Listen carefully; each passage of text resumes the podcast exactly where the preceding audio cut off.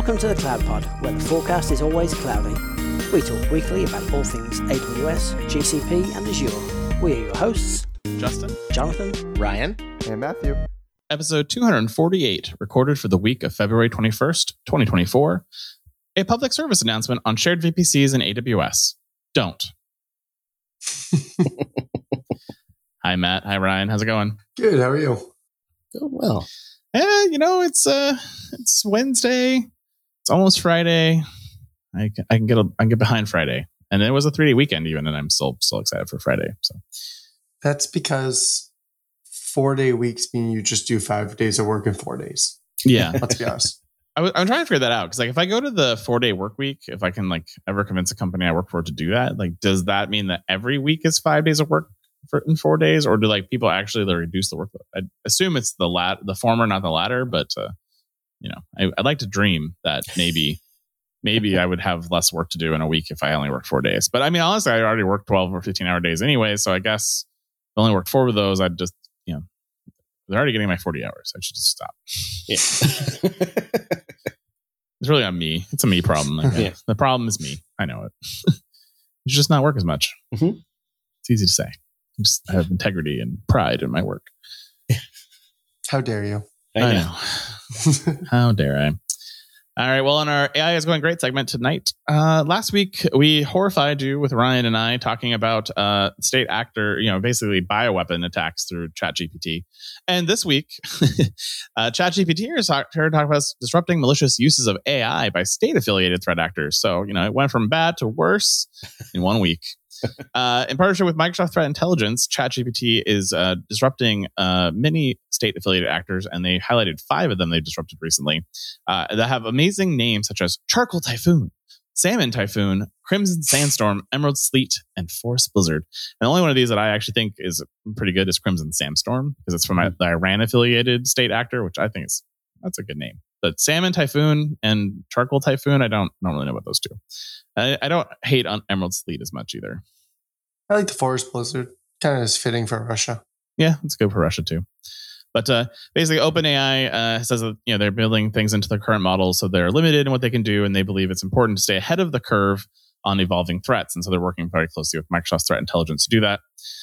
They talked about some of the uh, some of the many things that uh, you know they were doing with them. So they were researching various companies and cybersecurity tools. They were debugging their code, generating phishing campaigns out of it. Uh, they retrieved publicly available information on multiple intelligence agencies uh, more scripting support. Uh, they were asking uh, ChatGPT how to make their malware evade detection, which you know is always a good one. Uh, and uh, you know, basic uh, phishing and spear phishing uh, things as well, and performing research on open source data into satellite communication protocols. Not so great on that one. Uh, but overall, you know, basically, ChatGPT says to get ahead of this, they're trying to do use a multi-pronged approach m- over monitoring disrupting malicious state affiliated actors, working together with AI ecosystem, iterating on the safety mitigations and public transparency by posting blog posts that make us scared here at the Cloud Pod. So thank you for that. We appreciate it. Uh, but yeah, I'm glad to see they're trying to get ahead of this. And, you know, it's hard with uh, IP spoofing and all the things to really see where these people are coming from. But, you know, Microsoft, Mandiant, all these companies are, you know, doing a lot of work trying to keep ahead of these state threat actors. Uh, and so they're able to publish known information about them that then ChatGPT is able to use and say, basically block them from using their tool, as well as they can review for certain keywords and some of the prompts that you're putting into the system, I'm sure, for, you know, things that uh, they maybe want to stop proactively. Yeah, I feel like spear phishing. You know, generate me a spear phishing campaign. Hopefully, should be blocked. Just, just saying. I do like that, you know, all these state sponsored actors, they, they're, they're just like us, you know, asking basic scripting questions. Like- I found that very humorous. Yeah. Well, you know, it's interesting. At, when I was at the C2C event a couple weeks ago, someone asked about um, something around phishing or whatever, and and we were talking about the fact that um, you know, basically the same tools that we have to write emails and write reviews and those kind of things are the tools they now have to write uh, your phishing attacks. Mhm. and so, you know, these are you know to see it actually in print though, that they actually see people doing it. it's kind of uh, it's very uh, cons- you know, I feel good because I predicted that was going to happen, and to see it actually happening, Yeah. you know, sad, but also like, yep, people do exactly what we expect them to do. If my kids are using it to cheat on tests, I mean, why wouldn't a hacker be using it to make illegitimate money. right? Yeah, no. The easier, the better, right? It's the whole point of criminal enterprise. I mean, script kiddies have lived around for a very long time because yes. that was the easy way to hack. You just go find someone else's hack and then you just use it and find someone who's unsecure and point it at them and then you own them. Uh, sorry, I didn't use leak code for that, but uh, I don't know how to say it out loud. Owns them? I don't know. I don't Yeah. know. It's been so. Pwned? Like, is, is that still yeah, a thing? Like, I don't know. Yeah, I think so. I don't know. Yeah. I mean, they're all the new words that kids have today. I, I just don't understand. So I, I finally learned about Riz and cap and no cap. So you know, I'm I'm starting to slowly get up to speed on these things, but uh, you know, I don't. Matt, you're in for a world of hurt, man. Yep. Your daughter, See, you guys are already learning all this stuff. I, my kid doesn't know any of this Yeah. stuff yet. which is So, worse you know- because you know, uh, like what my kids have is derivative of what we had as kids. You know, we brought in cool and awesome and rad and all the dumb things we brought in as children. Uh, and you know, Yeah, they, sure. you know, so like they've, you know, so the problem is, is that if this is where they're at, and the derivative of this is going to be your child's generation, you're really screwed. Yeah. I'll have to have a conversation with one of your kids at one point. Be like, okay, teach me what I need to know. Yeah.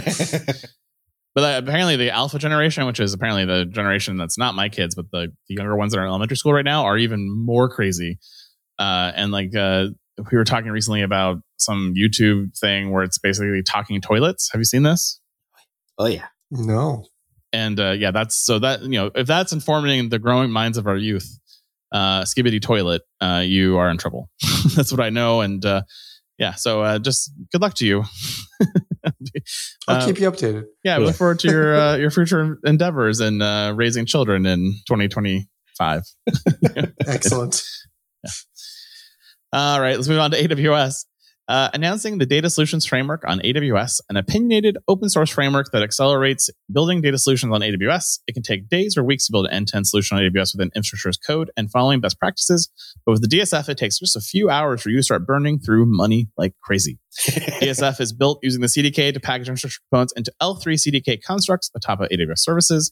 And those L3 constructs are opinionated implementations of common technical patterns and generally create multiple resources that are configured to work with each other. Uh, the CD code is, of course, in TypeScript and Python, so you can easily modify it as well as make it available to this code in NPM and PyPI.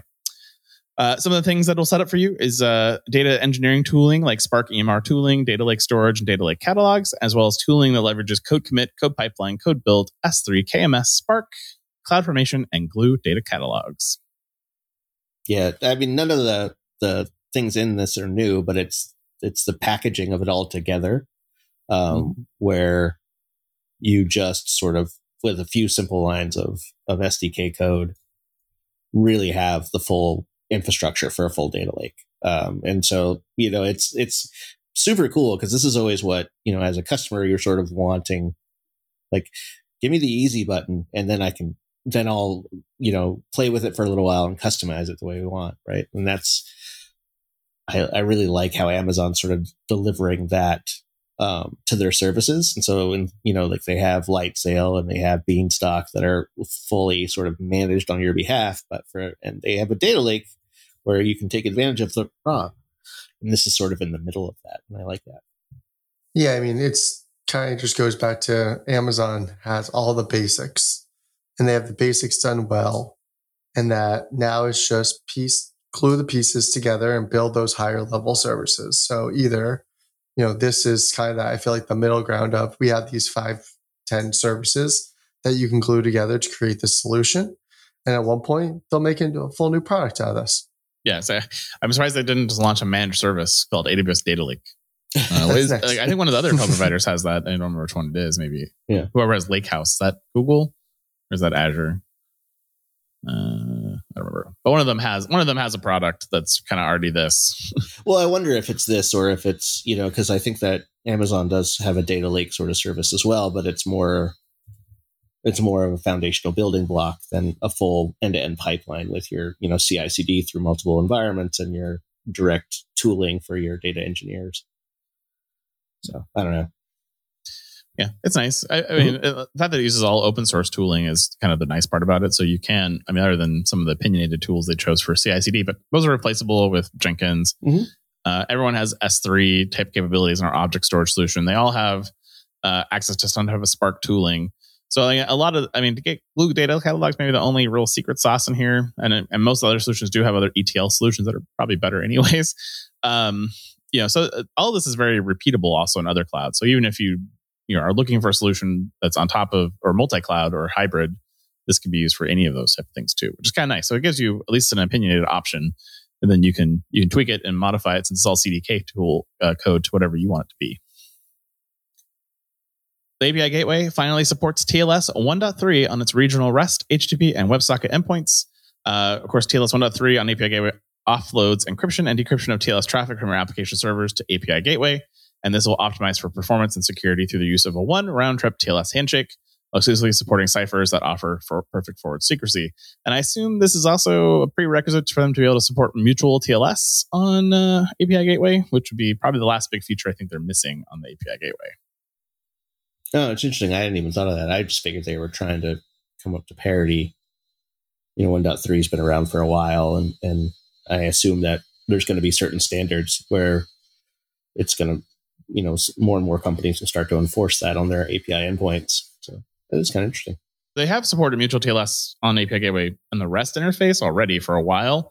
That's what I Um, thought. but it uh, it definitely you know doesn't support the other protocols, and then it hasn't supported uh, using a special version of TLS. It wasn't even using which is on top of TLS 1.2. So this is nice because this will probably go to 1.3 as well. But uh, if we can get it to the WebSocket and HTTP as well, then we're even better. I mean, the one piece of it I don't like is that they didn't do it, which makes sense across the board on all the different flavors of API Gateway, but that's because CloudFront would need to actually handle 1.3 also. So I get why they're you know slowly rolling it out, but you know just doing it on regional means someone's going to go in there and try to do it on global and not understand why, and then Mhm. you're going to go bang your head in the wall until you really sit down and figure out, oh yeah, this is actually CloudFront API Gateway under the hood. So I know CloudFront does support TLS 1.3 for viewer connections to the HTTPS endpoint. So like it's it's all coming together slowly. It's you know it's this is one of those moments where you see the two pizza box teams uh, at AWS because it's Mhm. like someone created all the specs and all the documentation for this uh, in the protocol, and then they basically they've been slowly rolling it out on people's product roadmaps as they can adopt it. Um, versus you know like we see the more verticalized integration at Google where you know they would enable us at a, a global level and everyone would now support TLS 1.3. Um, it's just different architectural things. GuardDuty runtime monitoring now protects workloads running in shared VPCs across all supported compute services. VPC sharing allows multiple AWS accounts to create their application resources, such as Amazon EC2 instances, into a shared, centrally managed VPC. Customers use shared VPCs to simplify network management across different accounts in the organization, providing cost benefits and reduced operational overhead with fewer VPCs to manage. Uh, and at this point, uh, Matthew, Ryan, and I would all like to remind you that you should never use shared VPCs. Please just don't. yeah. It, it is not a good path. You will regret your life choices. there are sharp edges all over Not the place. immediately either. Not immediately. That's the biggest problem. Yeah. Yeah. You won't you won't burn you won't get burned by it until that moment, and then you'll be like in the middle of something, and all of a sudden you'll hit it, and it'll hurt, and it'll cut you deeply, and uh, you might get fired over it too. I don't know, uh, maybe not that bad, but uh, Yeah. definitely, uh, you know, it, on paper it sounds amazing, and you're like, this is solves all of my problems of multi accounts and and VPCs, and you know what do I do with my lo- my AD controllers? Do I really have to deploy them in every VPC, or or do uh, you know, basically peering and all the other terrible solutions you can do for connecting things together. And like, I'll just put in the shared VPC and just publish that out to them, and then that'll burn you to the ground later. So super fun.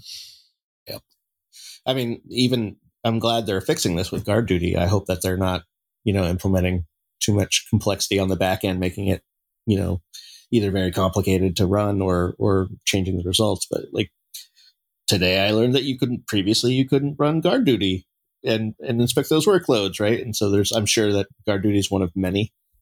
Yeah, I, I mean that's that's the thing is you find out things don't work in it all the Mhm. time because uh, again going back to two pizza box teams, this is a feature that every team has adopted. Yeah. so they don't. Some of them understand it, and some of them don't. And some of them don't want to. Yeah. Uh, I think you mentioned in the pre-show though, like why does it work for Google? I think we were talking. I was trying to think through that, right? Like, because it's like what you know, like I feel very strongly about AWS, but it's also sort of following the the recommended best practice of you know having host projects and service projects, and, and sort of having a global VPC. Like, and it's it's because it works. it's, it's not, Yeah.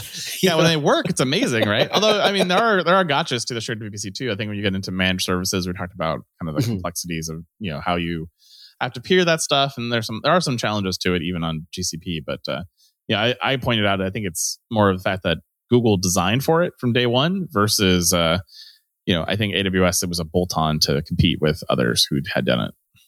Yeah, no, it's definitely and the permission scheme with the isolation at the account boundary is, you know, really why I don't like shared VPCs. And because there are resources in your account that you need to act on that you don't own, Uh, and and it causes all kinds of problems. Um, you know, I'm I'm sure they've made improvements since I used it last, but you know, when you stopped sharing it, it was a resource in my account that I could not delete and did not have access to anymore. Um, that sort of thing. And so that type of thing in Google is solved through, yeah, much cleaner integration with their their service users integrations and and how all of that is sort of tied together. So if you're at home trying to think about doing a shared VPC, don't. Yeah. we can. Now I'm Settle. trying to see if there's share VNets on on Azure, oh. and like, are there better ways to stab yourself in the foot? I mean, there. I mean, there's all kinds of weirdness on on Azure. Like you get you know storage accounts. like driving your head around that earlier. Like the first time I tried to get that figured out, I was like, oh, whoa, that's weird. it's not an account. yeah, I know, but that's Yeah. the thing. They call it an account, and it's not, or a subscription or whatever. Yeah. Oh no. I don't even know what you guys are talking about. That took me about six months to try to figure out before you know the, my on my first Azure client. They were like, "Hey, we need to upgrade all of our storage accounts to be." I think it was just like TLS or something. And I was like, "But why is it a full account?" And then you're like, "Oh no, it's just a construct. It's fine. It's just a thing. Why they call it the account, I still don't know." Yeah. just to confuse everyone. Yeah, but you can attach the storage accounts to multiple accounts, so that makes it even more fun. Well, it's just public at that point. It becomes like a shared place for storage, basically, that you can attach to multiple subscriptions and accounts. Well, then you also get the fun as if you try to access for, uh, within the same region, it comes from the internal IP address versus the external IP address, which is always fun. It's a nice little gotcha that you get. Oh, that's cool. So if you're doing any infrastructure as code from a centralized pipeline, and if it's in the same region as your orchestrator, it, and you're creating containers, it will come from the internal IP address for some reason. But from other regions, it goes to the external IP address. And then you just start swearing a lot. and then do you pay different rates for the external versus internal for the data transfer? Probably, but we were just creating that. And then I just got mad at everyone and just said, fine, we'll move our orchestrator to a completely different region we don't use. Anyway, fun filled. This is this is why I never uh, entertain recruiters when they call and say I like to manage Azure. Like, that's okay. I'm all right. I don't make good life choices. What can I say? This is why I do the podcast with you guys. yeah. Facts. Facts. Uh, all right. Um, so you guys may remember that uh, Amazon has uh, made a 2040 edict that they're going to be uh, net zero carbon emissions. Uh, you guys recall that? I do. I do. yes. Yeah. Do you also recall that they built? Uh, well, they they renamed an arena in Seattle to Climate Pledge Arena to help remind them on a daily basis of their pledge to the world of their 2040 net zero sustainability goals. No, I, I didn't know that. for some reason, I thought Climate Pledge was a company. I did not realize that was Amazon by the naming rights. yeah so so so the uh, the arena in Seattle where the uh, Seattle Kraken play NHL team and eventually hopefully the rebirth of the Supersonics still bitter burn in hell Oklahoma uh, uh, you know uh, they renamed it, well, it used to be when I was a kid it was Key Arena Uh, it was built for the Seattle um, World's Fair back in like the 60s. It was the same time they built the Space Needle, basically. And so it's been there forever. Got remodeled into Key Arena in the 90s, and then basically it was dormant for a while. And then when they decided they were going to bring a hockey team, they remodeled it again. Amazon bought the naming rights, named it Climate Pledge Arena to remind them of their pledge to the world of, of sustainability. And so you think that this is important to them, right? Uh, well, apparently not, because uh, according to the Oregonian, uh, Oregon's smallest utilities is now one of the state's biggest polluters because of Amazon's data centers. Now, sort of weird to me too, because I always assumed that Oregon region was just powered by hydroelectric, but Yeah. apparently that's not the case. so, uh, what? uh, yeah, we have a giant fast- river and a whole bunch of dams. How is it not? yeah. Uh, so apparently, uh, you know, apparently power in this uh, utility started increasing in 2018. By 2020, its carbon emissions had doubled, and 2021 doubled again. And this is the Umatilla Electric Cooperative, which is responsible for 1.8 million tons of carbon emissions annually, even though it only has 16,000 customers. It's now the third largest emitter of greenhouse gases among all Oregon utilities. Uh, and Amazon uh, built there because they capitalized on hundreds of millions of local tax breaks to subsidize multiple data centers in the cities of Boardman and Hermiston, uh, where the regional power grid has little access to renewable energy.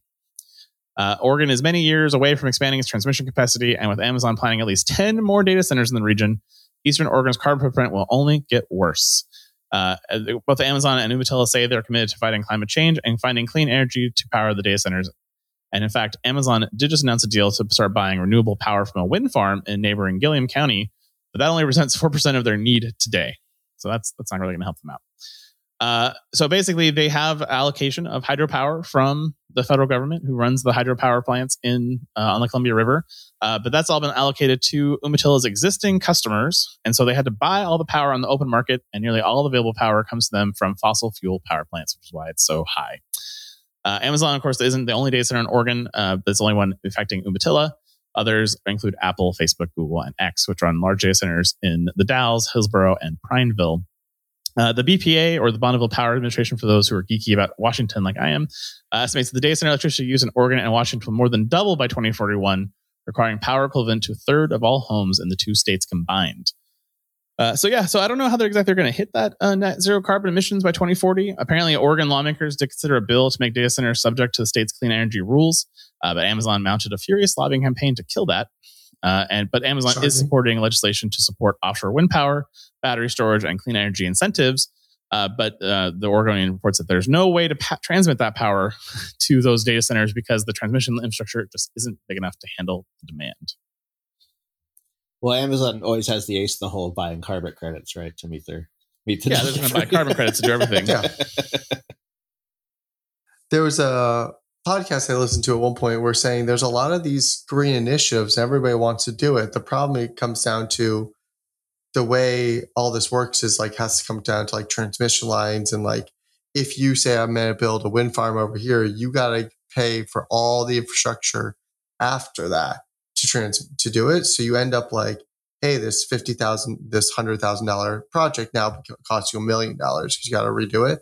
So like, it almost feels like we have to look at the way we kind of handle our electrical grid to support these. So like a simple wind farm in over here doesn't end up costing billions of dollars. So they're like, why bother doing it? Yeah. Now the last mile is always the hardest, right? No matter what project you're on, and I think that that bit of infrastructure is is yep. the hardest part, right? And I've even I've read articles about um, companies that were prohibited from doing upgrades because of like where or they would have had to uh, like enact uh, eminent domain or they would have had to purchase the land outright because even though there was existing utilities it was a new contract and that that owner basically refused so like it's it's it's a quagmire it is definitely a quagmire so yeah google uh, amazon you should probably um, try harder to hit that pledge. You don't have very many years left. And if you had to build infrastructure to, to support it, it's going to cost you a lot of money. Let's uh, move on to GCP. Google is expanding the Vertex AI uh, models for Gemini. Uh, basically, Gemini 1.0 Pro and Ultra are already available to you, and we talked about those a few weeks ago. Uh, but now, the first Gemini 1.5 model they're releasing for early testing and private preview on Vertex. Gemini 1.5 Pro is a mid-sized multimodal model optimized for scaling across a wide range of tasks and performs at a similar level to the 1.0 Ultra, their largest model to date. 1.5 Pro introduced a new breakthrough experimental feature in long context understanding, the longest context window of any large scale foundational model out there today. Apps can now run up to 1 million tokens in production. This means 1.5 Pro can process vast amounts of information in one go, including one hour video, 11 hours of audio, code bases, code bases with over 30,000 lines of code, or over 700,000 words. Uh, the larger context model has lots of interesting use cases, such as accurately analyze an entire code library in a single prompt without the need to fine tune the model, including understanding and reasoning over small details that developers might easily miss, such as errors, inefficiencies, and inconsistencies in the code. Uh, reason across very long documents, from comparing details across contracts to synthesizing and analyzing themes and opinions. analyze and compare content across hours of video, such as finding specific details in sports footage or getting caught up on a detailed information from video meeting summaries that support precise question answers, enabling chatbots to hold longer conversations without forgetting details, even over complex tasks or many follow up interactions, and enable hyper personalized experiences by pulling relevant user information into the prompt without the complexity of fine tuning a model. Uh, Vertex will allow you to customize your models, augment the Gemini models via grounding, and manage and scale Gemini in production, as well as you can use Gemini to build search and conversational agents via Vertex AI Search and AI Conversations. This is moving way too fast for me. like Gemini 1.0 Pro used something like 32,000 tokens, right? Or or maxed out at that. I can't. I think that's it. Um, yeah, I think that sounds right. And, Yeah. and now they're you know scaling up to a million like a week later. Like it feels like like it's crazy. Like they're- you're going to be able to run this uh, against so many things. I just think it's crazy I that the, like this- the Pro, the 1.5 Pro version, which is the middle range, is now equal to what the 1.0 Ultra did, which was the high end, expensive version of it, at the same price as the old Pro version, which I think is just Yeah. nuts. Uh, you know, 11 hours of audio though. I was trying to figure out how many how many tokens I need to buy to process the entire CloudPod archive, and I think Yeah, it's, that was my first thought as well. but uh, you know, like we could we could definitely start building some chatbots Mhm. to we pretend to be us on the website. Yep. Yeah, we, we don't have to search our like our, our our archive notes, right? For did we talk about this already? We could just ask the AI. Yeah, exactly. I, I, that's my goal. I'm just gonna start feeding it the Cloud Pod uh, archive show notes. I'll just be like, "Hey, did we talk about this?" And be like, "Yes, you did on this day." Yeah.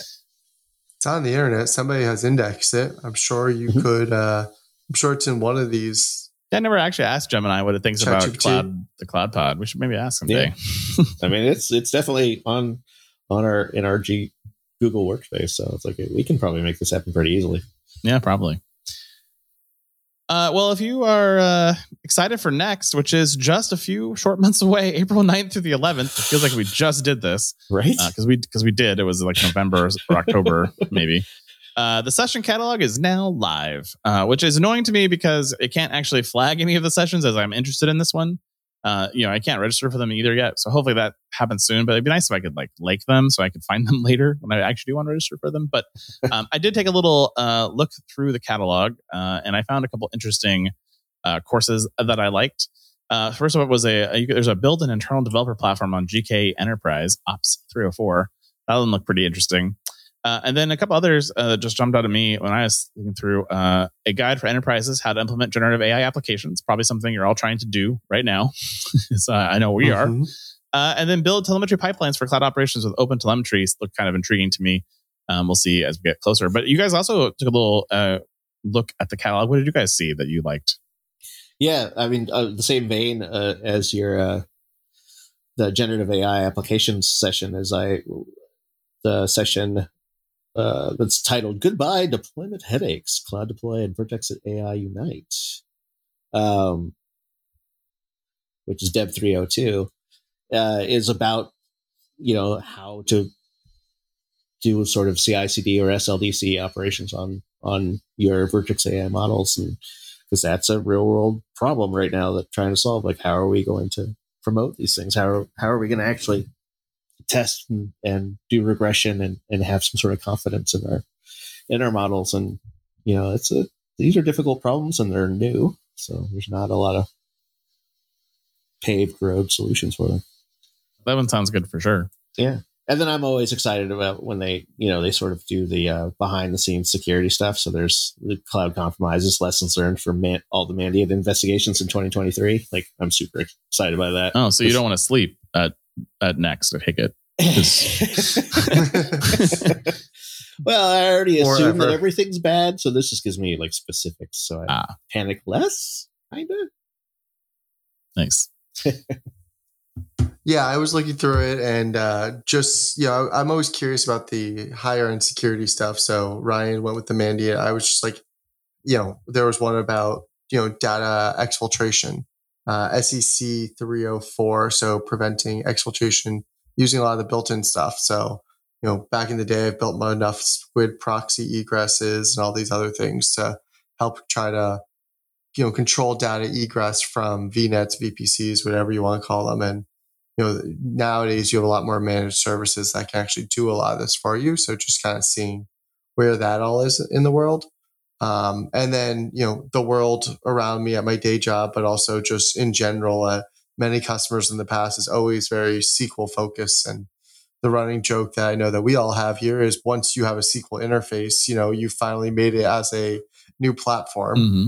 and you know, but trying to get people and seeing how other people have gotten their companies out of being so SQL focused. So it was uh, non-relational databases design patterns, how Shopify leverages them to power their business. So DBS 300, um, just because so much data out there doesn't need to be in relational databases, and there's so many other ways to store it. But everyone's first response for you know, as long as I can remember, is oh, there's SQL, let's store it there. And I'm like, but why? Because it's SQL. That's why everyone stores Yeah. everything there. Yeah. Yeah. And now that you have a SQL interface, you've made it. Very interesting. Yeah, I am. Uh, there's another one I was intrigued about, mostly because I was thinking there's a good cosplay tie-in. Called uh, AI and modernization on your terms, from edge to sovereign to cross cloud. And I was like, wow, you could come dressed with a with a uh, you know a crown, the Spectre. Spectre could have like an Azure logo on it. You could have an AWS you know jacket. Like there's so much opportunity for that one. That one's SPTL 204. I might do that. I don't know. We'll see yet. I don't know if I'm that that bold, but uh, I just like the name of it because I was like, that's a lot of buzzwords you just threw into that title. AI, sovereign, cross cloud. We got all the all the things. And Uh, rest assured, listeners, if he does the full cosplay thing, there will be pictures. I mean, we Oh, will there will be on our 100%. site. Yeah. uh, Where do I donate to the fund of getting Justin the appropriate tire to cosplay yeah, great. uh, you know, if you're worried about not having enough AI and ML tracks at Google Next, I'll tell you that it is by far the most tracks with 183 different sessions uh, marked AI and ML track.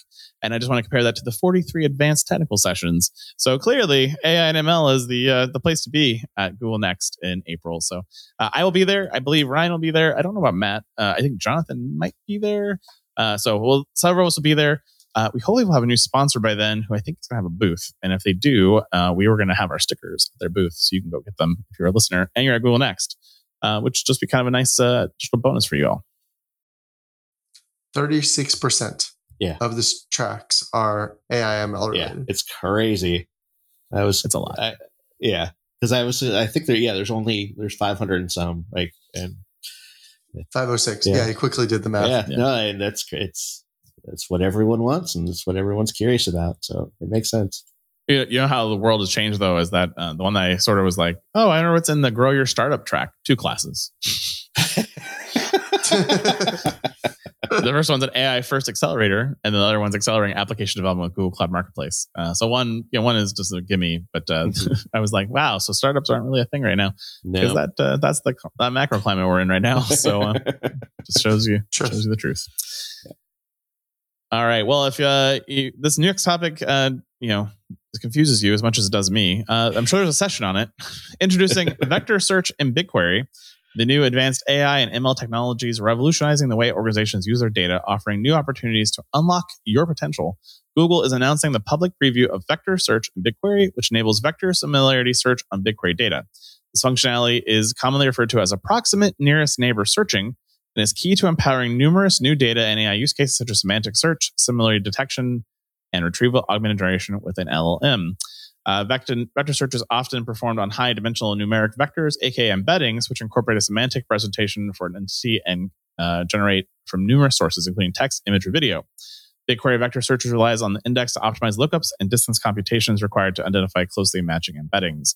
A couple of use cases I gave was give a new batch of support cases uh, to find 10 closely related previous cases and pass them on to the LLM as context to summarize and propose resolution suggestions. Uh, give an audit log entry, find the most closely matching entries in the past 30 days, or given a picture, find the most closely related images in the customer's BigQuery object table and pass them to a model to generate captions. Uh, just a few of the use cases they said you can do with this. So it all sounds like black magic to me. And that's why I'm like, I'm going to go find a class on this at Mhm. Google Next because I like to understand this better. Yeah, in true form, the only person who's ever explained vector search in a way that I understood even a little bit was Jonathan. Uh, Yeah. so I'm glad to see you know this being available in BigQuery, and you know it's super powerful tool still think it's a little like in general, tools have not fully adopted this. So it's like in BigQuery, you can do it now, but a lot of other tools maybe not. And so it's, but how cool is that if you can search for things that are close? I, mean, I, I definitely see the advantage of it. Like, Mhm. You know, I, my trick is I just like I select you know SQL Server row one, and if that's the data I want, then I assume that row two is also similar to it. That's how I do it. It's not really the right way to do wild it. cards. You know, Yeah, just like- wildcard. I just yeah. Yeah. select all, put it in an Elasticsearch cluster, do a search, see what I come up with. Yeah, all kinds of all kinds of ways to solve this problem. Uh, uh, so at Google Cloud, they are constantly working on providing you cost efficiency improvements to your infrastructure, which they then will consume with price increases elsewhere. Because Google. Uh, and today they're introducing managed instance groups standby pools. Uh, so they say one of the best ways to save money is to stop or suspend your compute engine VM to avoid compute charges for idle instances. Uh, however, if you had your applications being managed with a managed instance group or MIG, uh, this capability hasn't been available to you until now. So now a standby pool for managed instance groups, you can pause and resume VMs manually or as part of a MIG automation. And this is a new way for MIGs to reduce costs when pausing applications or enable MIG to respond faster to increased load with pre-initialized VMs. So this is the AWS auto scaling cold or whatever they called it, which is like a server that you can have on the side that like you can just boot up. And the only reason I ever saw to use this feature was if you were auto scaling or MIG scaling in this case, I guess, uh, Windows servers, just because they take so long to boot Why up. Why is it always Windows? because it's the bane of our existence. That's why. It, it, I mean, it was a nice feature. I, you know, we we set this up for one one person at one point, and it did dramatically help. It, you know, Windows by default, I think it takes like 15 minutes to boot up. So you know, just having the server there and essentially stopping it off hours kind of lets you do fake auto scaling without actually doing auto scaling. Because all you're doing is stopping starting servers. Which is still a savings. Like no, mm-hmm. like I, I'll, uh, It's yeah. a significant Yeah. Yeah. savings. you're only paying for the storage at that point, not the compute. So it, it's a it's a nice feature, and that's a rounding error. You know, you're talking, you know, dollar you know, 20, 30 cents versus 0.1 cents per hour of it running. So Of course, you have to have the capacity on Google to actually be able to stand by or, or auto scale things. that's, a different, problem. Well, I was going to make that joke, right? This is this is how I I'm going to get my resources, right? I'm going to deploy a whole bunch of MIGs and then turn half of them off. exactly. Try to turn them all on at once to see what Oh no, that won't work. All right, let's move on to Azure, uh, which had a kind of slow news week, uh, in my opinion. Uh, first up, they're expanding their footprint in Spain by $2.1 billion over the next two years. The investment goes beyond just building a data center and is a testament to their 37 year commitment to Spain, its security, development, and digital transformation of its government, business, and people. And this comes after they just announced $3.44 billion investment in Germany. Uh, so I guess uh, Microsoft's just on a buying spree in Europe. Are they trying to like ward off like antitrust lawsuits? like we'll Could just be. dump a much bunch of money into EU countries. I mean, if I were to be a betting man, they're all trying to get ahead of the EU data center moratorium because they can only build for so long before they hit the moratorium limit. Uh, because they also have power transmission problems in Europe, if you didn't know. yeah. Yeah, and, and you know, a lot of these, you know, the long commitments of this are are a way to get incentives and tax breaks from Of course. from the governments, and so like yeah, makes sense. They say they're going to spend two billion. They'll spend a half a billion, and you know, have a data center there in the future. So a win-win they have a data center there now. for them. They'll just expand it. Yeah. Is Azure in Spain? thought it was. Barcelona, I believe, is where? Or uh, maybe that's AWS. I can't keep these track. I can never remember. Yeah, I don't remember seeing that. We re- I recently looked at- through all the regions. Hold on. I mean, it's very possible they don't. Uh, they This will be their way to get around the regulation as well. Go to Spain. Yeah. Yeah, it looks like Ireland and Netherlands are the to Europe. Coming soon. Got it. In Madrid. Oh, and United Kingdom, Switzerland, oh, Spain, Madrid. Well, what's the paired region? Stored in yeah. DR disaster recovery coming soon. Nice. How do you do disaster recovery in one region? It's a fun story. I mean, the same way you do it in the UK. They have two regions located in the UK. Yep, they do. That makes sense there. Uh, okay. It's an island still, but we need Jonathan to comment more on Yeah. this. Well, uh, for all you basic Azure NetApp file users, uh, this is for basic network features. uh, you can now edit your volume to get standard network features, which seems like an obvious choice. Uh, standard network features provide you an enhanced virtual networking experience for a seamless and consistent experience, along with security posture for Azure NetApp files. Uh, and before you would have to reprovision your entire NetApp file system to get access to the standard networking options. Uh, but now with standard networking over your basic uh, networking, you get increased IP limits for the VNets with Azure NetApp file volumes on par with VMs to enable customers provision volumes in their existing topologies and architectures. You get enhanced network security with support for network security groups and network control with user defined routes, as well as you get connectivity over active active VPN gateway setups for high availability and express route fast path connectivity to Azure NetApp files for those of you who are using uh, on prem connectivity to get to your file server on NetApp.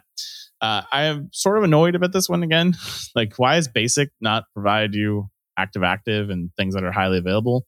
Like, isn't that why I'm going to the cloud altogether? But uh, apparently, you have to pay extra for that and get the standard package. And I look forward to the future premium and ultra premium options for network files, whatever that's going to end up being. More limits, more more connectivity. I have no Yeah. idea. I don't really mind that It's there's a ju- you know a, a, a non resilient option that's cheaper, right? It just the naming of of these things is sort of bothers me. You Well, know, because you like don't, because you've been with executives where they've been mad because you're like, yeah, we only, you know, the basic network thing. Like, why is Uh-huh. it basic? yeah, Well, it's because that's all we needed. Well, uh, you should have the ultra premium. Like, oh, Yeah. sure, okay, because ultra And- premium is better by default. Well, it, yes, and expensive. yeah, and you know, like it's to call these things basic and standard, which it's not really a description of of their functionalities. Where versus like you know comparative S3 has got that you know one availability zone or, or reduced resiliency sort of options. I would say, do you want the reduced redundancy uh, S3 zone? I- I do. I do for this Azure NetApp file volume. Like maybe I do, so I can have a dev environment, and then of course, you know, they launch a production feature on it, and then we have to, That never happens. What are you to talking about? quickly make modifications to you know scale it up, and now we don't have to redeploy everything to make that happen. So, yeah, Yeah, I mean, I just feel like it's kind of also the way Azure is is security and reliability. You always have to go the, pr- the higher tiers, which just drives me a little bit crazy. Like it's not built in day one.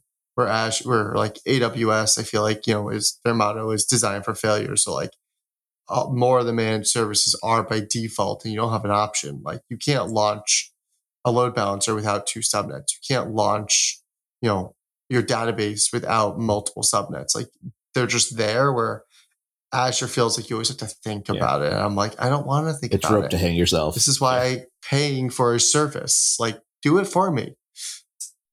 yeah at least make it an option right like don't make me pick a tier of of of a product like you know make it a configuration when i'm deploying this thing that i'm i'm selecting one or the other i don't Well, then on some services, it's like you have to be on the premium tier, but then you need two two of them. You need two premium tiers, which is like you might as well just be burning your wallet at that point because you're like, cool, this is now like you know three grand a month times two, and you're like, why? Just it's premium. Just I'm already paying three grand. Just do it yeah. for me. and you can't connect two standards together right we don't allow that I'm like Yeah. And the only reason I need premium is because I don't know, I want to be HA because that feels like it's something I should do when you tell me I need to be able to handle a zonal outage. I'm not at all bitter about this. Well, Just but it's also like you know the, the, the things that force you into this. Like some of them, like um, you know, network security. Okay, so now to meet a basic security requirement, I have to be standard. Mhm. To you know, I Yeah. I have you know ten nodes versus nine nodes, and because I have a ninth or tenth node, I now have to get increased IP limits. Right? Like they just feel punitive in some ways. Where I'm just like, just let me pay for that one thing. I don't need the whole package. I just need I need an eleventh IP address instead of you know ten. Um, And and, the same thing even with the active active, like I should be able to pay for that and choose. Like, give me a menu, let me choose the things I want, and I'll choose if I want this thing or not. Versus you forcing me into bundles. That's like uh, if you want to do essentially connect your front door, so your CloudFront to your storage Mhm. account, and you want to go over a private link, you have to be on premium, which the, like just just to open the door to front door. See how that analogy Shut worked the there? front door. worked well without planning for it. Yeah, um, it's thirty five dollars to three hundred fifty dollars a month. Ooh, that's a big jump. And that's just to. I mean, yes, there's many other features you get, but, But like you don't need them. Yeah. then you're just paying for features I, you don't need. maybe I don't want and if them. you're uh, right, or I can use them. But yeah, if you're a cloud application developer trying to, you know, be responsible with your cost and your architecture, like layouts like this are just really just big hurdles that you know, it's a big like complexity to figure out too. Like, and you know, it makes your audits harder. It makes everything more difficult. And how do Yeah. you determine, you know, are you doing the right thing? Because like they have all these options, and these things are hidden in options, and and they sometimes move things between these options, right? Like, you know, we don't typically talk about them on the show, but they've moved features from standard tier to basic tier, and I'm sure they've gone the other way before as well in other products, and. It's sort of like, well, you know, so now I'm paying, you know, like to, I, I needed this today. I needed that 11th IP address and I paid for standard. And then six weeks from now, they said, well, we've limited, removed the limitation for that. They don't tell you, hey, you can save Yeah. money. Yeah. Now you're paying for the feature. you also probably can't go you down probably Right. can't go down to because it's Yeah. Azure. Because that'll also be a feature announcement in about two years. Like, hey, you now have the ability to downgrade your your premium and uh, standard to basic level because that's also a thing that's kind of annoying about Amateur too.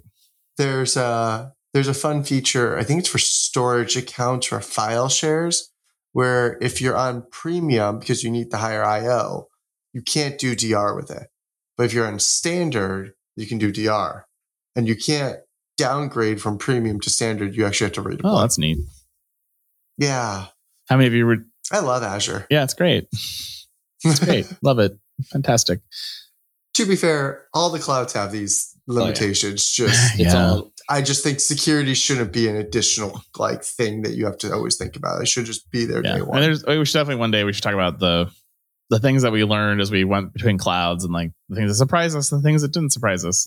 it's like it's, it's some good learnings there. There's no email service on Microsoft. There's It no email baffles service on. Google either. Yep. Nope. And both and both Microsoft and Google sell an email solution. So you would think they both would have it. And like Google's like, no, no, go Nope. use go use SendGrid or one of the other many uh, email sending platforms that are out there. Microsoft has, or sorry, AWS has tens of users that use Workdocs and Workmail. yeah. Tens. Okay. but billions that use SES, Maybe. right? Like Yeah, exactly. Yes. I, I think it's, it's probably one of those things of like, well, if you're an e-commerce site, you need to be able to send emails, and so it just it made logical sense to them. Like, oh, you need an email service where like my uh, Google and Microsoft have been fighting spam for decades. They're like, we don't want someone to be able to send emails easily. No, that's terrible. Just a different came from a different perspective, perhaps. yeah. yes. It was just one of the first things I moved over. I was like, we're pa- like, SendGrid? Really? Why? And I was like, oh, there's no built in service. Didn't even think that was a thing. Okay, cool. Yeah. Well, and there's not even a DNS registrar on Google anymore. They sold that to Square. yeah. Yeah. No, that's true. I think AWS does employ a small army for the SES abuse team, right? Because the minute your bounce rate goes from 10% to 11%, like within 15 minutes, you're getting an email. Yeah. But- I could go on a rant, full rant about the SES team because they only will talk to your root user Yeah. address and like they'll disable it even if you're in in your terms because yeah and whatnot and they just hard shut off. oh, yeah. yeah, I have I have many rants about this. They were very transparent about what the rules are. Yes, sometimes they get misapplied. That's fair. Yes. But also the bounce thing is like one of the only mail providers actually forces the bounce thing. And if you're having a high bounce rate, they'll block you, which is like, Mhm. yeah, you're actually fixing a problem. Yeah. And so like, you know, now that's all Mhm. required with things like DMARC and uh, SPIF and all other dumb email things they've added trying to make email more secure uh, versus just building a new protocol, which is what I would do at this point. Um, you know, but they, uh, It's called Slack. Yeah. uh, but you know, at least they, at least they, you know, they kind of force some of the things that are now like common knowledge. Like you have to do a two a two step authorization. You can't just you know sign up for an email account without approval from the user and doing an email verification. Like there's all those things that Amazon kind of forced on that side of it. So I do appreciate some of what they did there. Um, there's still a bunch of things I dislike about SES, as you pointed out. Uh, but a lot of their crazy Nazi stuff they got, you know, the about the they go away with. You go with a private IP solution where you have your own IP for reputation, availability, and deliverability. Uh, they get a little less. Which is just expensive, I thought. it's very expensive for a reason, but also it, you know it, it solves a problem, which is that you know you can be a little bit more abusive if you have that set up. Yeah. Also, you could just launch in another region if you ever got blocked, which was a fun thing I They learned. only had two regions, right? Only three, maybe. Well, they have a lot more regions now for I SES. expanded. Do they? Yeah. but That was a fun. That was a fun thing in Ohio. I learned like they oh, initially they didn't have SES, and so even now in one of the accounts that I had to manage for my friend, Uh, we still send email to US East from Yeah. all the servers in, in Central because uh, they didn't have SES time. And I'm like, eh, moving that's hard. I don't want to do that. Why bother? One Yeah. of the one of the oldest things that one of the oldest setups I've saw was US West one and US West two didn't have SES, so US East one was all where it was at the time, and all their emails for the last twelve years all go through US. East one. Yep. The fun. All right. Well, that's it for new news this week. But we do have a cloud journey piece for you guys this week. Uh, and this one comes courtesy of our friends at Google. They wrote a blog post a couple weeks ago. We just didn't have a chance to talk about it till now. Five key things to consider when building a cloud FinOps team. And so I thought I'd give you a quick summary of this little article. And then we talk about you know building out FinOps because I think we all have had to go save a lot of money with our CFOs because uh, uh, cost Mm. overruns at times. Uh, so you know you're under tremendous pressure to save costs, especially in the macro climate that we are all in right now. Uh, and you know, of course, the one of the big things I'm a big fan of is that FinOps capability. And so Google's post uh, summarizes quite nicely into five key things. Uh, the first one being define your goals and document them in a cloud FinOps charter. Uh, so the idea here is you're clear, setting clear goals and objectives without a well-defined purpose. Your team may struggle to align efforts and demonstrate value to the org. And this FinOps charter outlines the team's mission, goals, strategy, and responsibilities. Uh, some things you should consider uh, gives you guidance and uncertainty. It allows you to get executive buy-in and prioritization and efficiency. What do you guys think about that one? I mean, it's definitely table stakes, right? Like that's, uh, I think for for any sort of initiative, especially ones that shape the business as much as FinOps, right? Having a very clear objective and having it written down and communicated out is uh, very important, right? Because it's you want to be able to frame conversations uh, with the right sort of context and uh, it's easy to gloss over details like you know let's try to make it cheap and let's we'll make sure to tag everything so there's visibility right and all that stuff goes out the window once once you're in the implementation phase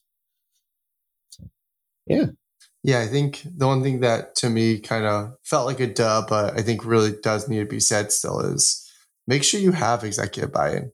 Probably you're starting this whole FinOps charter because your CFO is freaking out about the bill. But you know, making sure that not just the CFO, you know, your CTO and other organization members all agree that this is something you're going to do. So you don't have one side of the house fighting the other and you're sitting there in the middle just going, cool, Yeah. we're here. So your performance engineering team is saying increase all the servers, and your your CFO saying make them smaller, get less of them. You you got to have that that agreement on those things for sure. and i've also had teams feel like you know they were being you know targeted um you know because uh, the cost visibility was you know either made public or it was part was available in the tool and they're you know they felt like it was direct uh directed at them even if no it wasn't so it's you can avoid some of those pitfalls with that with that buy-in from the beginning I mean, I think it should be public. I have no problem with just showing everyone. You should know why everything's costing and build to So adjust. for uh, your dev team will say that's not partnership, Matt. Mhm. So well, I just think it's open. I, I think it's transparency for sure, and you know I, I think it's important to show it. You know, but maybe you you start by showing the dev team and say, hey. In a month or two from now, we're going to start publishing this out to everybody, and so I'm Yeah. giving you a heads up about it versus just sending it to the CEO and CFO. Then they're yelling at somebody like, "Why are you spending all this money?" It's like, Yep. there's, a, there's a proper way to do it. no, I meant Yeah.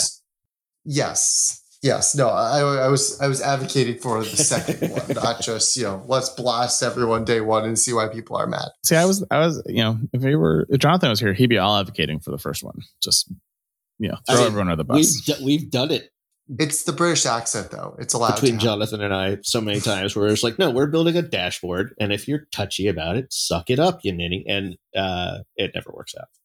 It Does doesn't that work out. for you? It's never once worked out. Yeah, there's a reason why people think Ryan's an asshole. Yeah,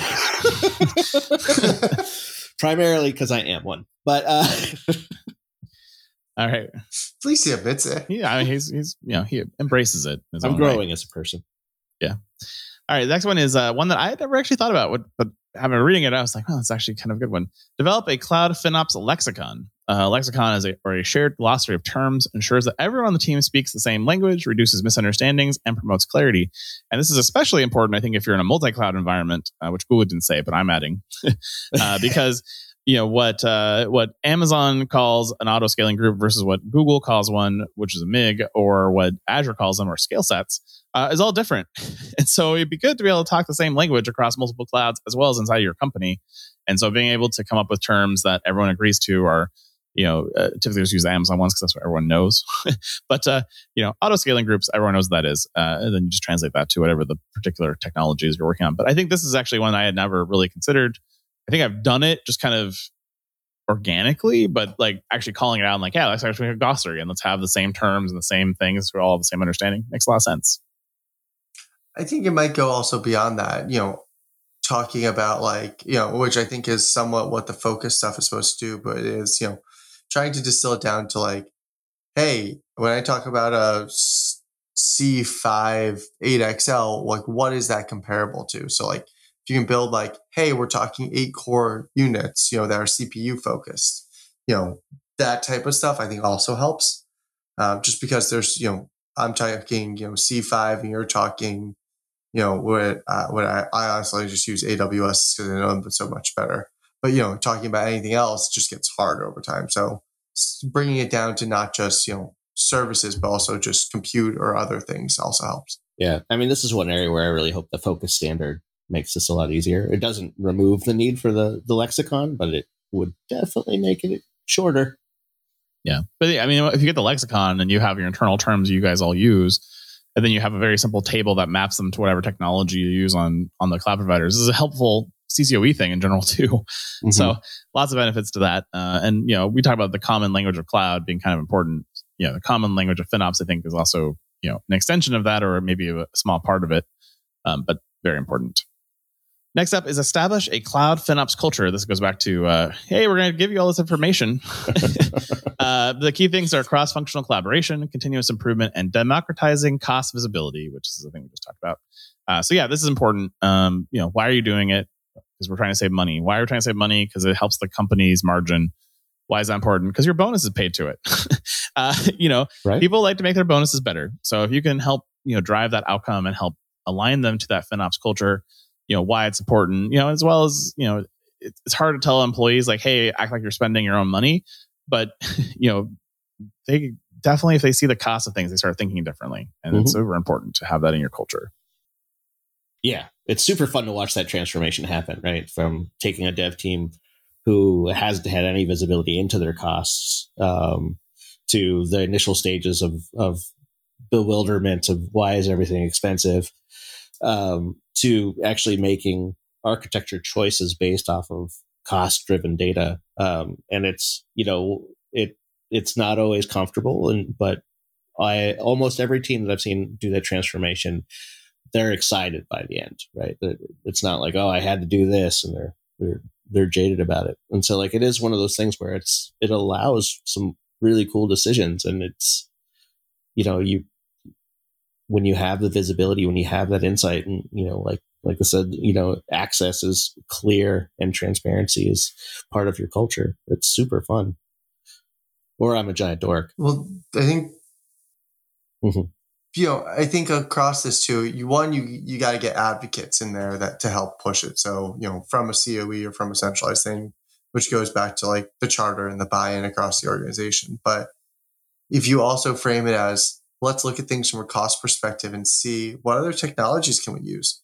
I've never met a developer that's like, I know this tool, so I that's not true. I haven't met them, but you know, they're they're always interested to most developers are interested to learn new things, you know, and like, oh cool, there's this thing over here. Let me go play with it. Like developers, engineers by default want to go play and try new things. So it gives them that kind of option to do it, which mm-hmm. is also, you know, if you kind of can frame it like, let's do it from a cloud perspective, but like, do you need that thing to be running or can we set up a queue and, and process it that way? you know, and process through a Lambda or a app function or whatever. You know, it gives you more abilities out there and, you know, kind of sets up people to learn new things, which I think also helps everyone. Number four, define a set of KPIs and metrics to measure progress, or what Google said, what gets measured gets managed. Uh, you need to gauge the success of your cloud FinOps team and its cost optimization efforts. It's crucial to define a clear set of KPIs and success metrics that can accurately measure progress and drive financial accountability and value realization in your org. Um, and as you think about these metrics, make sure they're readily measurable, that can be used by your teams, by using your team as it matures, uh, and you can begin to track unit economic metrics. Uh, some metrics to kind of think about cloud enablement. This can be done by measuring the number of business leaders trained or certified by the total number of cloud learners across the org. Cloud allocation or the amount of tag cost to responsible business owners. This metric supports both showback and chargeback models. Cloud optimiza- optimization realized savings is actually the raw amount of money you saved, which resets to zero every year, which is a fun thing. Uh, forecast accuracy. Measuring forecast accuracy enables companies to understand what will happen and if they do what they plan and also allows for better control of cloud spend allocations. And then FinOps automation is measured by evaluating the number of automated recommendations implemented as a percentage of the total list of automated recommendations generated that result in cost savings. Just a few metrics to kind of think about uh, as you go through this. And I, I you know these are big numbers that uh, help you show the justification for why you're doing it and why you're paying for this team of people who are focusing on cost optimization or why you're you're pushing product or your engineering team or your IT team to save that money. Mm-hmm.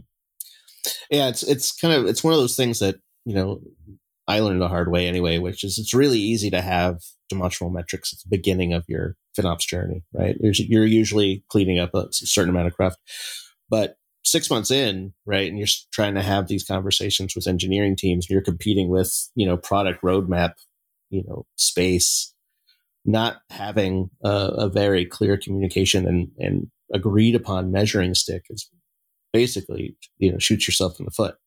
And so I really love that there are examples here because some of these I wouldn't even ex- wouldn't even have considered myself, and I think that that's pretty great. You know, like there's obvious ones like forecasting accuracy and and the realized savings. But, you know, evaluating number of automated recommendations that have been implemented, that's fantastic.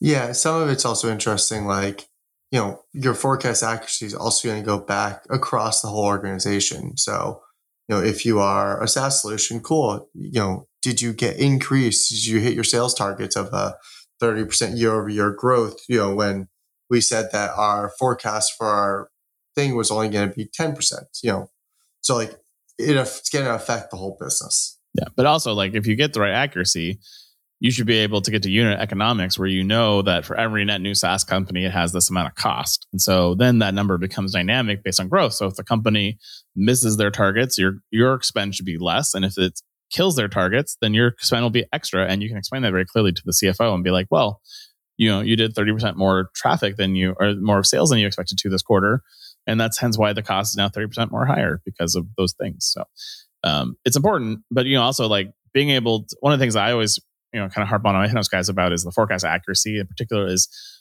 what line items were we wrong on and why? So like if we expected network transfer was going to be this price and it was up 18% why? What changed? And if we can tin that back to things that happen in the business then we can go and actually have a conversation with the dev team and say hey, you know, you guys just deployed this new thing and you happen to use uh, three availability zones when two would have sufficed for this mm-hmm. particular mm-hmm. application. And so now you're costing, you know, way more money trying to replicate traffic across all your nodes across three availability zones. If we consolidate this to two, you know, you get a cost saving opportunity there. And those are things that kind of get really important as you get into that more technical details. Because the first, you know, Ryan said it well, you know, the first $6 million you need to save is easy because it's like, you know, that's what you're over budget. But the next million dollars gets harder and harder as you start competing with the bigger priorities. And if you don't have the ability to rapidly see the change happening in real time or be able to act on it quickly, you know, again, if it's not measured, it doesn't get managed. Yep, absolutely. And the last one is choose your tooling strategy carefully and reevaluate it frequently. Selecting the right tools for your cloud FinOps is critical. However, the cloud technology landscape is constantly evolving and new tools and services are introduced regularly considering the following factors when considering tools the scalability of the tool, the integrations it has, the cost and the ROI of the tool, customization of capabilities, technology, and the user friendliness of this. And uh, I would advocate at this point in time that most tooling uh, isn't really that helpful beyond the first year of FinOps. So it gets you, mm-hmm. you know, it's a rapid way to get visibility it's a rapid way to get you know very clear recommendations for things you can turn off or move or change. You know it's all the easy stuff. And i think mm-hmm. you get a lot of mm-hmm. value that first year. After that the value starts decreasing quite rapidly in my opinion. And, and the other side of this that you need to think about too is that the cloud providers themselves have gotten really big about improving their cost visibility tooling. Amazon's costing stuff today versus five years ago is night and day. Like it's so much better now Uh, and then you know you have like, uh, the most common one I would do is take Google, use the BigQuery solution, and pipe all of your bills into BigQuery, and then you can use Looker and you can use all those cool. And they have a lot of quick starts available for that too. So a lot of the tools that's what they actually provide as their big value, and you're like, yeah, I get that for free from Google. So yep. why would I why would I pay you three percent of my bill, which is a pretty big price tag, as well as on some of the vendors will actually charge you uh, on things they can't even optimize, which I think is just absolute BS. Yeah, no, I, I couldn't agree more with the uh, the usability or the value of a tool after the first year. Right, like there's all the easy stuff, great, mm-hmm.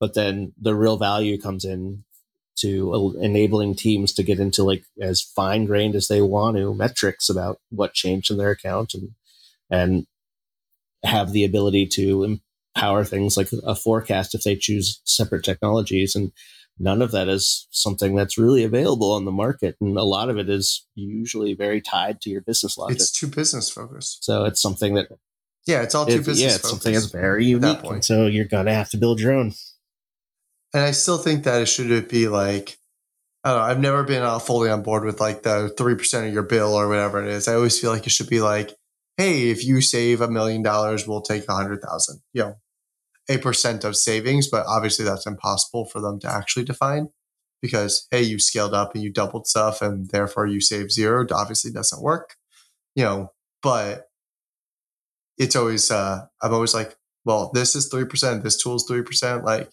and all you're telling me to do is buy savings plans cool you provided me no value after the first year like justin said well and, and, and worse if you uh if you're buying savings plan through a tool like that and you're like buying prepays uh, they charge you 3% on the prepay too. oh. So, you know, that could be a big bill that surprises you. So like that's a, that's a yeah. bit of a pain. Um, so I, I typically will not buy a cloud FinOps tool anymore unless I can get a flat rate. I'm, I'm willing to pay a couple hundred grand for it. I'm not willing to pay you 3% just yeah. period. Not going to do it. So if you want to sell me this, you're going to have to you're going to come up with a better pricing model.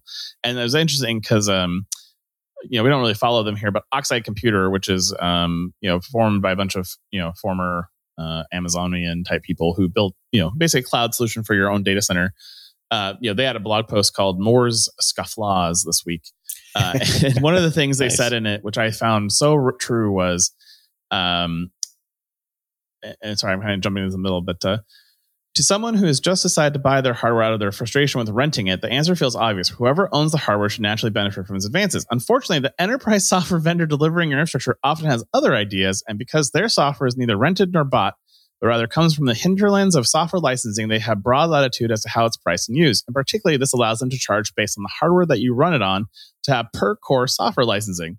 This galling practice isn't new and is in fact as old as symmetric multiprocessing systems but has taken on a new dimension in the era of chiplets and packaging innovation.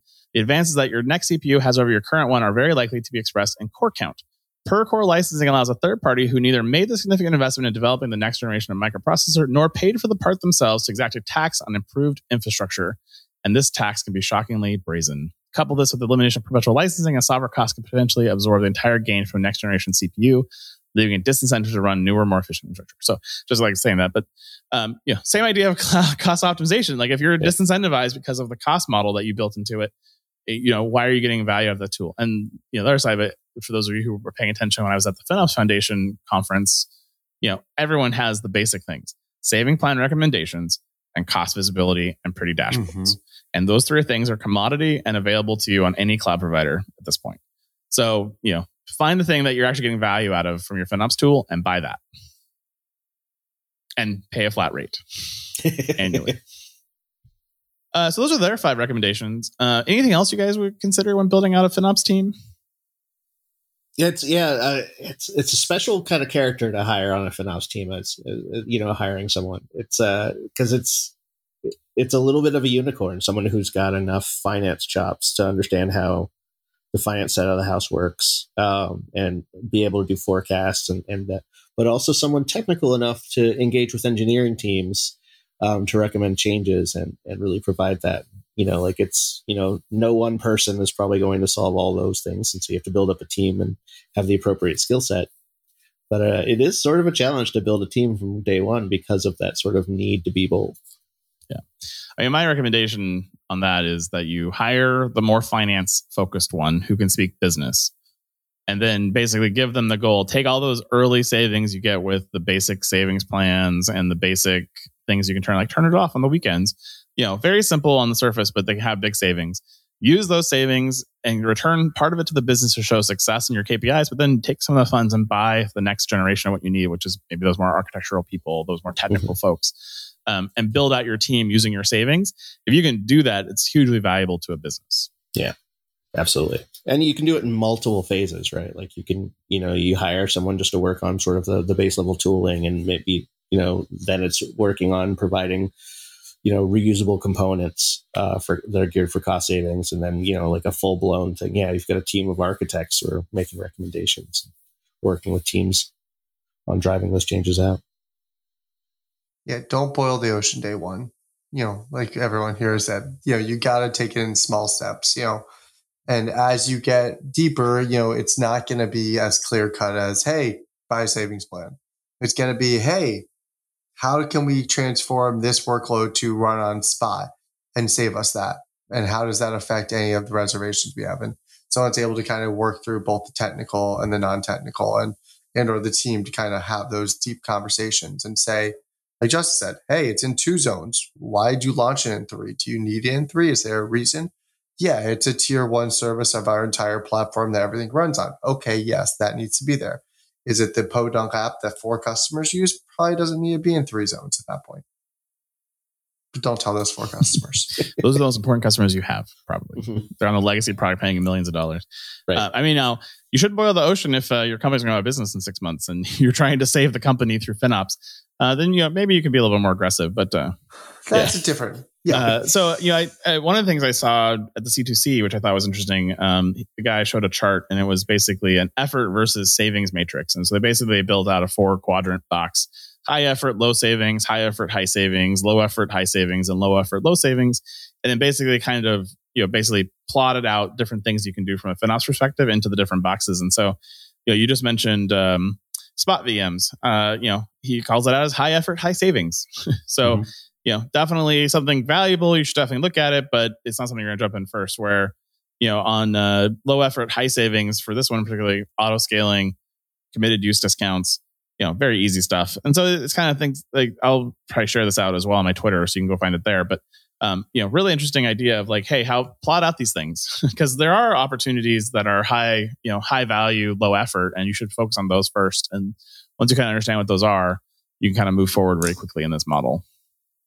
I would argue that potentially auto scaling is not easy, depending on how serverless your application is, because everyone says it's serverless until you tell them, "Cool, we're going to turn this one off and have another one in place." And yeah, I mean, it was a uh, in the quadrant, it was a little higher in the box, so it wasn't. It was definitely yeah. wasn't low in the low low effort. It was a little more the mid effort.